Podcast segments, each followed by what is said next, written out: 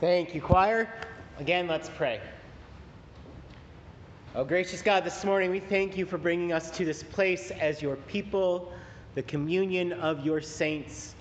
And so, in this place, God, we ask that you would gift us with your spirit so that together we may find the words that will help us and each other and all of your children find a place in knowing that you are the God of love in their lives. In Jesus' name we pray. Amen. So this morning we are going to read from the New Testament book of First Corinthians, chapter 8, the first 13 verses. So if you'd like to follow along, it's on page 171 of your New Testament. Like I said before, uh, this is the introductory day to a sermon series on the Apostles' Creed, um, which isn't going to be immediately evident from this text, but I'll explain. So if you want to follow along, 1 Corinthians 8, starting at verse 1. Now, concerning, concerning food sacrifices to idols, we know that all of us possess knowledge. Knowledge puffs up, but love builds up. Anyone who claims to know something does not yet have the necessary knowledge, but anyone who loves God is known by him.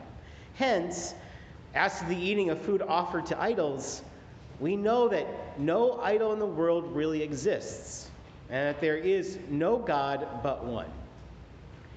Indeed, even though there may be so called gods in heaven or on earth, as in fact there are many gods and many lords, yet for us there is one God, the Father, from whom all things and for whom we exist, and one Lord, Jesus Christ, through whom are all things and through whom we exist. It is not everyone, however, who has this knowledge. Since some have become so accustomed to idols until now, they still think of the food they eat as food offered to an idol, and their conscience, being weak, is defiled. Food will not bring us close to God. We are no worse off if we do not eat, and no better off if we do. But take care that this liberty of yours does not somehow become a stumbling block to the weak. For if others see you, who possess knowledge, eating in the temple of an idol, might they not, since their conscience is weak, be encouraged to the point of eating food sacrificed to idols? So by your knowledge, those whose weak believers for whom Christ died are destroyed. But when you thus sin against members of your family and wound their conscience when it is weak, you sin against Christ. Therefore, if food is a cause of their falling, I will never eat meat so that I may not cause one of them to fall. This is the word of the Lord. Thanks be to God. So picture it. We, uh, Paul is writing a letter to the Corinthian church, and our best guess is that they wrote a letter to him in the first place. We're not sure because we don't have a copy of that letter. But the Corinthian church had already met Paul, and he'd already spent time with them. This traveling missionary has come and taught them some things about the faith before he moved on. When he did move on, they write him a letter. And in that letter, apparently, is the fact that they are having a fight at church about this idea of eating food sacrificed to other idols. The backdrop of that is the constant refrain of the New Testament and the early church trying to figure things out between what does it look like to have this Christian liberty where, you know, Paul is saying to them, you have the freedom to do anything you want now by the grace of God. And then you also have the part of the church who say, wait a second, we never got to eat food to other idols back in the day. That was a great big no no. The intermixing of God and other idols and the confusion between the two was one of the huge problems in the Old Testament. What are we doing? So apparently they write Paul a letter in the debate. What do we do? Because again, remember, they're living in a pluralistic world at this time. Christianity is not dominant. And there are other faiths, and there are other practices, and there are actually feeding, eating food to idols. Part of the church is saying, hey, it's no big deal. Those gods don't even exist. And the other part is saying, wait a second, God always thought this was a huge deal. So Paul steps in. He writes this letter, and his outcome, the last thing we read was, you can, I'm not going to do it. If you have just that statement, just a statement that says, you can, but I'm not going to do it, you know, you might misunderstand exactly how Paul got there. And the point really of what Paul writes is not just to tell them what to do. If you notice, what we read was his logic. His logic that went behind why he would say that. You can, but I won't. And it's in that logic, as we do a sermon series on the Apostles' Creed, that that's what I want you to think about. Not just the things we say, but the logic that falls behind them. So, what Paul says, and what he actually argues here, is first of all, and he quotes this. And we're not sure where he's quoting from, although it could have been a very early creed, one earlier than the Apostles' Creed, one that actually we probably still have around. It's called the Nicene Creed. But in that, his first argument is we believe in one God. From that, he goes, and he quotes it, right? They're saying that, apparently, they're saying that. That's their creedal statement already in the church. We believe in one God. And he goes, if we believe in one God, then all those other gods that everybody is sacrificing this food to, they're not real. Stop giving them energy. Stop thinking that they matter. You believe in the one God, the one who creates, that is almighty, that is powerful. That is the one who saves you through Christ. Don't worry about this other stuff, it's not real. And in that, he gives us that word liberty. You have freedom in God's grace to do anything you want. In other words, what he's saying is between you and God, this is just you and God alone, you don't need to worry about this at all. God's fine. God has already saved you, God is going to save you. God is not the problem here. But then he moves on to the next argument, right? The but, the big but to this. And he goes, But you live in community, don't you? You have people there, and he actually calls them weak, weak people. People who are, just aren't as far along in that trusting of their liberty as you might be. And they see you going off to other religions and eating that food, and you are a stumbling block to them. And so that becomes his argument, right? You have to understand the logic of how he gets there, but he goes, that's why I don't eat food. It's not because I can't, it's because I don't want to get in someone else's way as they are becoming this thing called a Christian. As they're learning to live into that liberty, I don't want to get in their way of doing it. Not that I can't, but that I won't for their sake. That logic, that it's not just me and God and my relationship with God, but that God actually gives us physical ways to experience the grace of God. Today we, we have one of the main, the main ones, right? The means of grace. This unmerited favor of God is actually put into a physical thing you can do communion, baptism. Those are our primary ones, those are the, the sacraments, but there's a whole host of things that build up and help us do this better. We have weddings. Right? You stand up, and it's not a sacrament, but you stand up and you say some words, and you're in the place where you actually experience the grace of God joining with someone else. Funerals, doing grief well.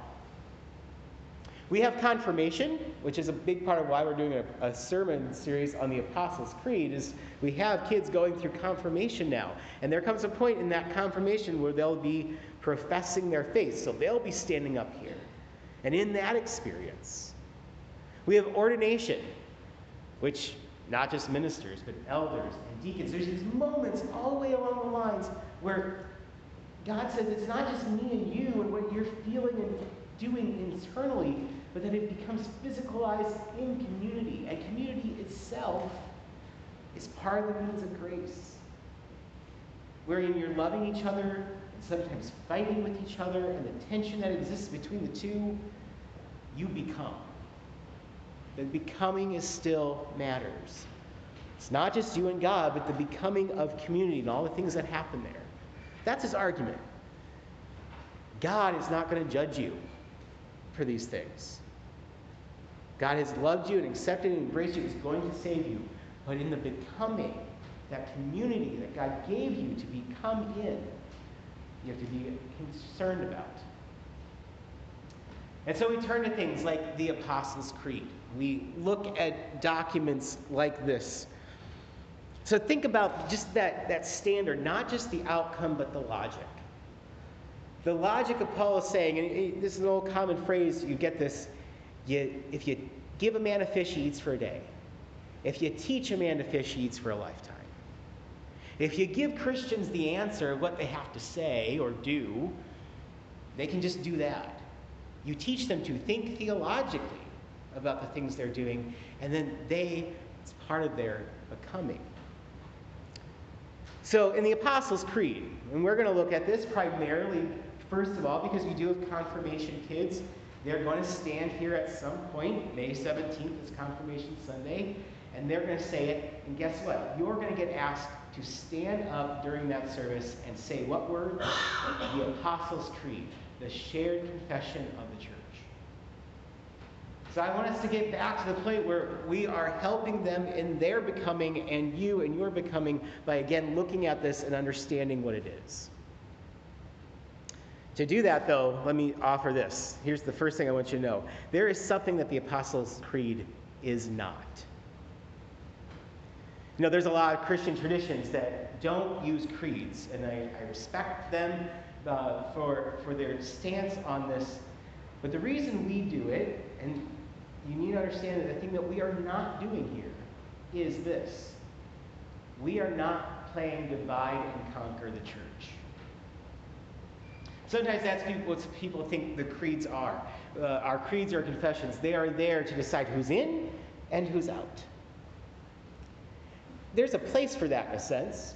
Historians have to do it. When historians look back at the history of Christianity and want to explain who they were and what they did, they need to have some definitions on that stuff. And so things like creeds, they, they believed the stuff in the Apostles' Creed or they didn't, helps them make those distinctions when they tell the history of it. Pollsters need to do this now, right? If you want to do a demographic study on, on sort of what Christians are doing, they need to figure out some definitions. And in fact, here, here's a, here's a thing that will help emphasize the point. You've probably heard on the news, you know, evangelicals believe this, evangelicals vote this way. You've heard that word, evangelicals. Are you an evangelical? Here's the problem evangelical has no definition. The most I can say about that word is that it was a movement, but it had different goals from different people. It was never solidified into a thing that said, this is what it is and this is what it's not. And so you know what happens when you see those polls on, on the TV? What is happening is that the pollster is calling somebody and they're asking, do you consider yourself an evangelical? And then based on that moment and that person and their opinion of that word, they say yes or no.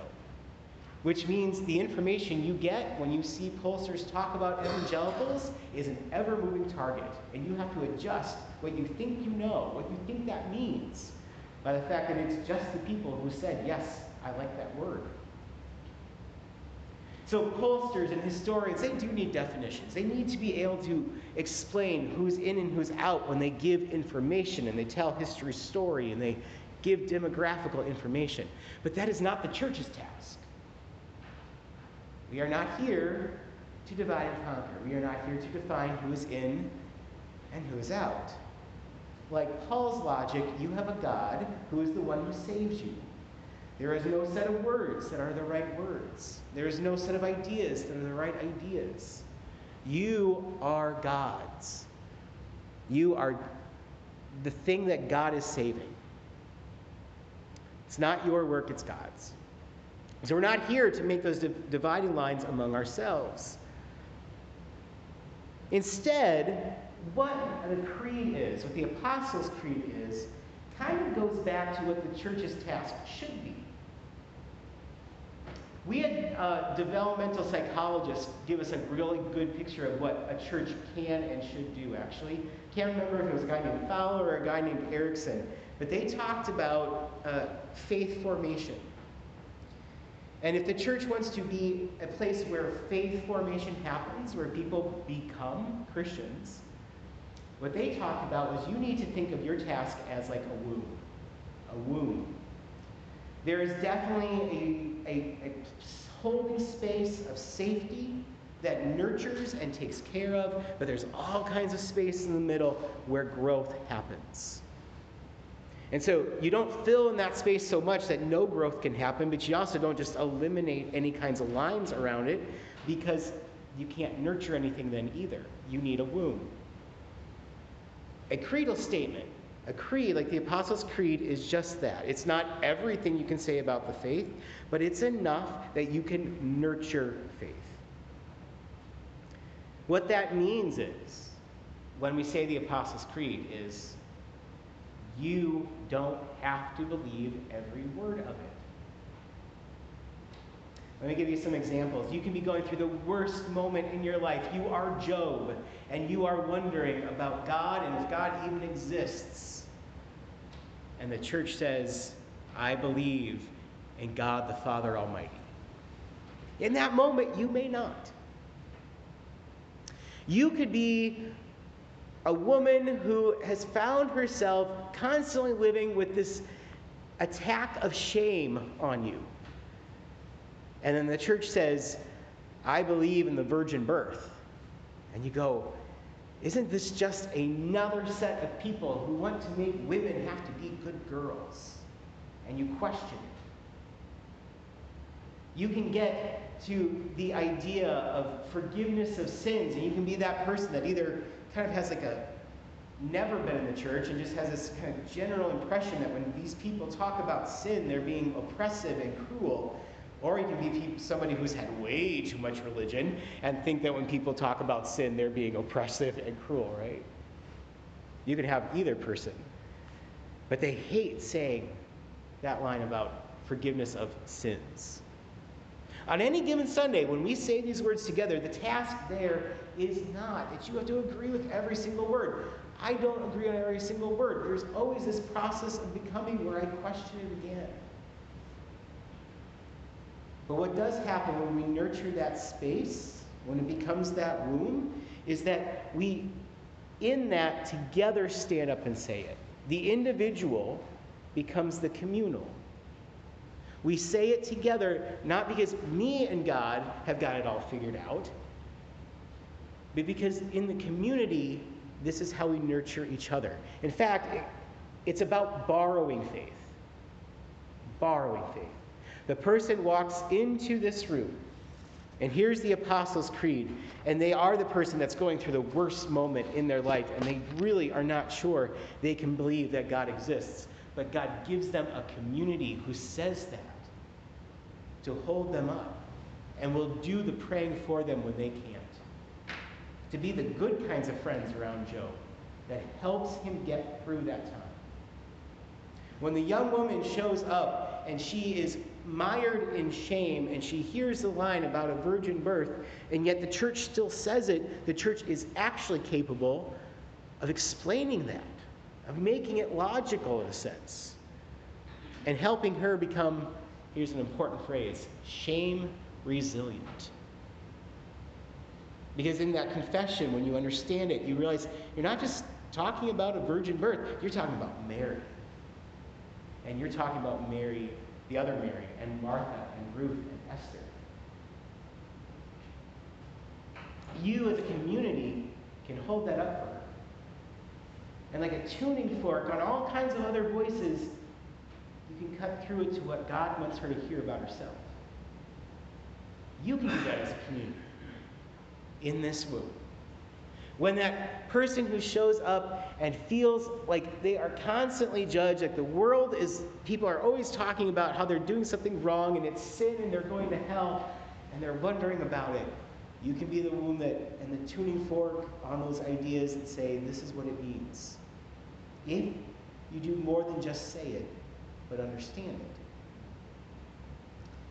I mean this, you don't have to believe every word of the Apostles' Creed every day, all the time. John Calvin, you know John Calvin, I talk about him. He's the kind of the, the theologian that kind of gave us Reformed theology. Do you know that he himself criticized the Apostles' Creed? You want to know why? There's that line in there that says Jesus descended to hell. John Calvin, the guy who was the big reformer, right? He wanted, he wanted the church to reform. So anything it believed that wasn't from the Bible, he's like, it's got to go. Tell me in the Bible where it says that Jesus descended into hell. It ain't in there, guys. This got into the Apostles' Creed, and by the time we get to that line, I'll explain how it got into the Apostles' Creed. But John Calvin, as much as he pointed this out in his theology, Apostles' Creed is not justified by Scripture in that one line. He also didn't take it away. He said, stand and still say it, even when you know that line's wrong. He had reasons for that too, and we'll get there one of these weeks. And by the way, uh, even though John Calvin didn't dismiss the Apostles' Creed, have you ever looked at a modern translation of the Apostles' Creed? We say the old traditional one, but the more modern ones, you know what it says? He descended to the dead, not that he descended to hell. Turns out John Calvin actually understood you could reform even a creed when it's wrong. So you don't have to believe it every time, but you are asked by God to stand in community and create that space where the ideas that come from Christianity become the nurturing space for one's faith. We borrow each other's faith in those moments. We give to each other. A couple more ideas, and these are just kind of the shorter ones. I want you to focus on the fact that you communally are sharing something with each other when you do this and understand why. But a couple more. There's this old country song uh, that came to my mind that I have to share. It goes, You either stand for something or you fall for anything. Again, if you're there to help people become, I think that's true. There are a lot of false prophets out there.